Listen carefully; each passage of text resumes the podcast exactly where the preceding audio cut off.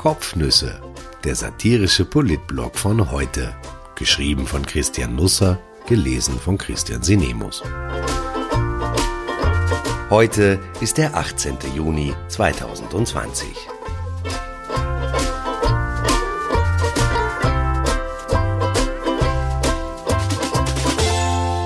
Handschlagqualität. Der Bildungsminister hält den Babyelefanten weiter ein, seine Hand nicht. Die Geschichte einer Entfremdung. Ich musste unwillkürlich an Gerald Ford denken. Der Nachfolger von Richard Nixon, der über die Watergate-Affäre gestolpert war, galt als besonders linkisch. Ford wirkte nur zweieinhalb Jahre als US-Präsident. Keiner seiner Vorgänger oder Nachfolger war kürzer im Amt, außer natürlich der Tod ereilte sie. Nach 895 Tagen war 1977 Schluss. Ford hatte die Wahl gegen Jimmy Carter verloren, was gar nicht so leicht war. Er wurde 93 Jahre alt, starb 2017. In Erinnerung bleibt vor allem seine Tollpatschigkeit. Ford war mit 1,83 Meter nicht übermäßig groß, aber er schaffte es, sich den Kopf an beinahe jedem Türstock zu stoßen. Es gibt im Internet eine Reihe von Videos, die zeigen, wie sich der Präsident beim Aussteigen aus der Air Force One die Birne anschlägt oder wie er in Menschen hineinläuft, als wäre er ein Tesla Autopilot. Auch Österreich trug zu dieser Legendenbildung bei. Ford reiste am 1. Juni 1975 nach Salzburg, um sich mit dem ägyptischen Präsidenten Anwar as-Sadat zu treffen. Der damalige Bundeskanzler Bruno Kreisky hatte den Termin eingefädelt. Alles begann wie geplant. Die Tür der Air Force One öffnete sich, Ford stieg aus, lächelte, bekam einen Schirm in die Hand gedrückt und schritt mit First Lady Betty die Gangway hinunter. Er schaffte es fast bis ans Ende, aber eben nur fast. Dann rutschte er auf den glitschigen Stufen aus, purzelte den Rest hinunter und kam schließlich auf dem roten Teppich und vor den Füßen von Kreisky zu liegen. Der erschrockene Kanzler half dem US-Präsidenten auf die Beine. Noch im Aufstehen streckte er Kreisky die Hand hin. Der Kanzler war so irritiert, dass er das nicht gleich sah. Aber alles ging gut aus. So gut, dass Ford das Experiment wenig später in der erzbischöflichen Residenz wiederholte. Diesmal fing ihn Sadat auf. Zwei Wochen nach seiner Rückkehr nahm der US-Präsident zu seinem Ausrutscher Stellung. Er hielt auf dem Militärstützpunkt Fort Benning in Georgia eine Rede und zitierte einen hohen Militär, der seinen Sturz so kommentiert hatte. Das war das erste Mal, dass wir jemanden auf solche Weise aus einem Flugzeug aussteigen sahen, der keinen Fallschirm benützte. Nur damit wir das auch gleich geklärt haben, Ford hatte nichts mit dem gleichnamigen Autokonzern zu tun. Er wurde als Leslie Lynch King Jr. geboren, später aber von seinem Stiefvater, einem Farbenvertreter, adoptiert. Seinen leiblichen Vater sah er nur einmal in seinem Leben. Heinz Fassmann ist mit zwei Meter drei erheblich größer als der frühere US-Präsident. Er sieht ihm nur sehr, sehr entfernt ähnlich. So, als hätte man ihn im U-Ausschuss unter Zuhilfenahme einer Streckbank befragt. Beide aber zeigten in ihrem Leben immer wieder Ausflüge professoraler Zerstreutheit. Als der Bildungsminister zu Beginn seiner ersten Amtszeit einem ORF-Team seine neuen Räumlichkeiten zeigen wollte, tippte er vor den Augen der Kamera den Türcode ein. Ganz Österreich wusste von diesem Zeitpunkt an, wie man die Sicherheitsschranken zum Ministerbüro überwindet. So viel Service wird Einbrechern selten geboten. Ich glaube, ich habe schon einmal darüber geschrieben, aber auch mir ist diese Zerstreutheit nicht fremd. Sie passiert halt ohne diesen professoralen Aspekt. Gestern war Fassmann auf Besuch in der Schumpeterhack, Handelsakademie und Handelsschule in der Maigasse in Wien-Hitzing. Der Kanzler war mit und die Wirtschaftsministerin. Die Hack gilt als Musterschule. 500 Schülerinnen und Schüler, 21 Klassen, alle multimedial ausgerüstet. Fünf werden als Notebook-Klassen geführt. Fassmann kam als erster. Direktorin Professor Magister Magister Monika Virimak eilte ihm freudig strahlend vor dem Haus entgegen, streckte ihm die Hand hin oder er ihr. So klar war das nicht auszumachen. Jedenfalls griff er zu und sie griff zu. Das Hoppala war passiert. Ein Händedruck in Corona-Zeiten. Keine Absicht war dem Minister der Vorfall nachher peinlich, es war ein Versehen aus Höflichkeit. Nein, nur damit mich keiner falsch versteht. Es müssen jetzt keine runden Tische einberufen werden, der Krisenstab muss nicht tagen und der ORF kein im Zentrum Spezial veranstalten. Der Bildungsminister sollte auch nicht zum Rücktritt aufgefordert werden. Man weiß ja nicht, gar stolpert er. Er hat einen Fehler gemacht, aber es ist eine lässliche Sünde.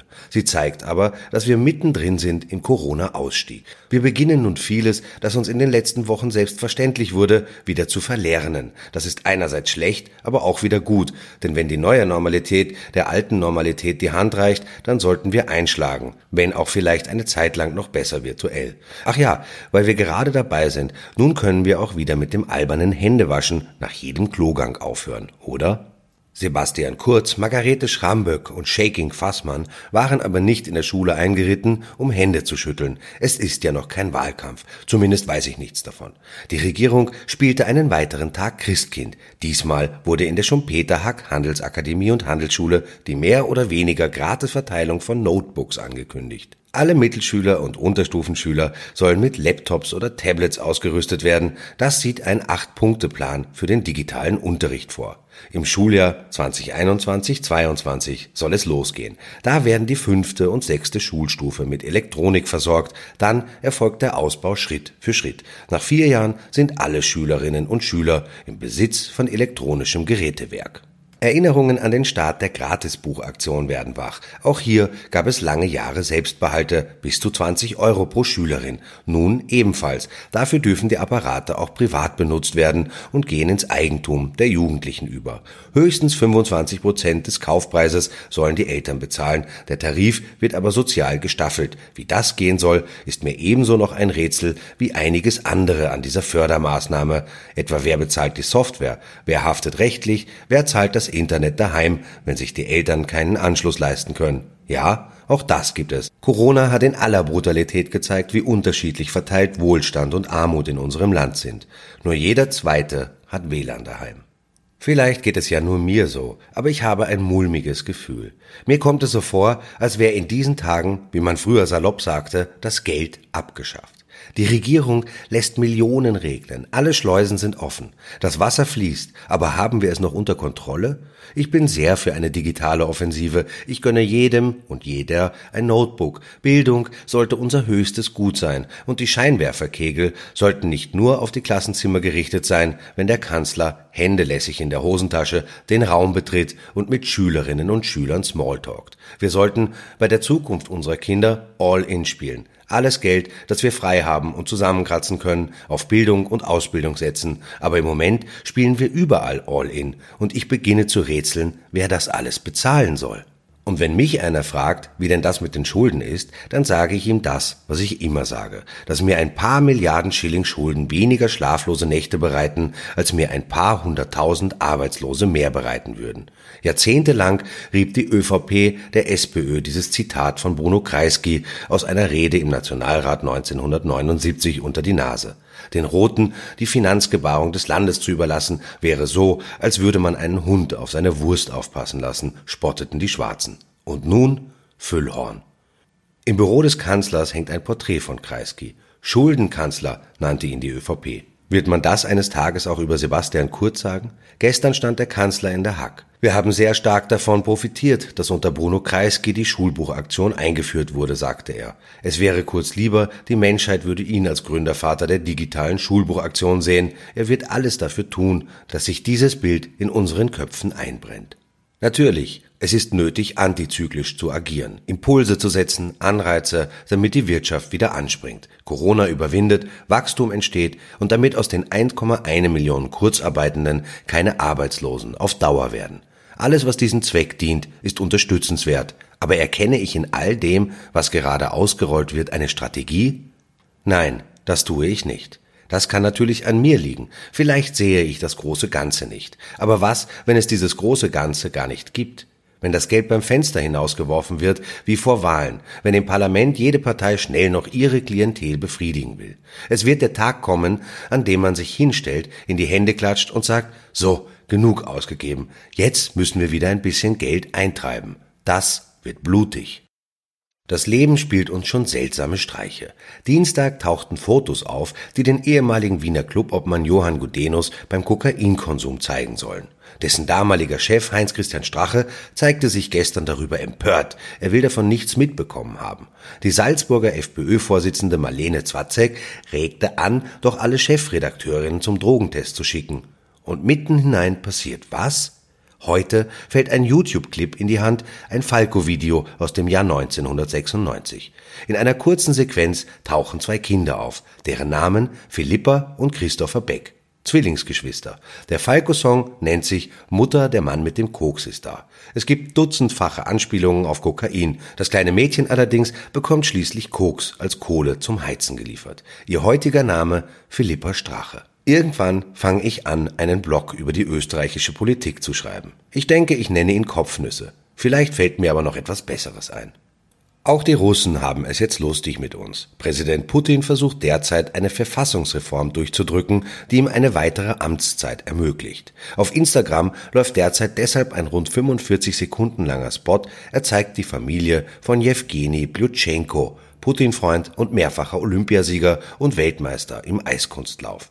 Der Werbefilm beginnt damit, dass Sohn Alexander, sieben, auf einen Globus Russland entdeckt. Schau, wie groß unsere Heimat im Vergleich zum kleinen Österreich ist, sagt Mama Jana zu dem Knirps. In unserem großen Land leben wir, gehen zur Schule, erziehen Kinder und haben alle Rechte. Ob sie damit meint, dass wir die Schule schwänzen, unsere Kinder hauen und rechtlos sind, bleibt offen. Mama Jana gerät nämlich in der Folge eher in Verzückung über die neue Verfassung im Putin-Style. Der Spot heimste in Russland auch Häme ein. Kreml-Kritiker Mikhail Korkowski spöttelt, unsere Heimat ist 200 mal größer als Österreich, das Mindestgehalt bei uns ist aber zehnmal geringer als dort. Der Blick von außen ist halt oft gnädiger als der Blick von innen. Möge Ihr Blick heute auf einen wunderbaren Donnerstag fallen. Falls Sie sich über das Foto des Schiffes hier oben wundern, dann muss ich Sie enttäuschen. Die Abbildung dient keinem höheren Zweck. Das Bild ist einfach geil. Das 41 Meter lange und 160 Tonnen schwere Passagierschinackels Metana zuckelt Dienstag von Deutschland kommend durchs Mühlviertel Richtung Tschechien. Vor allem die engen Ortsdurchfahrten wurden zu einem lokalen Ereignis. Da man ja im Moment keine anderen Veranstaltungen geboten bekommt, gingen viele Boot schauen. Mehr Kreuzfahrt geht im Moment nicht. Morgen melde ich mich wieder, wenn Sie mögen. Dann ist schon wieder Wochenende. Der Sommer naht in Riesenschritten. Es wird Zeit für eine Pause.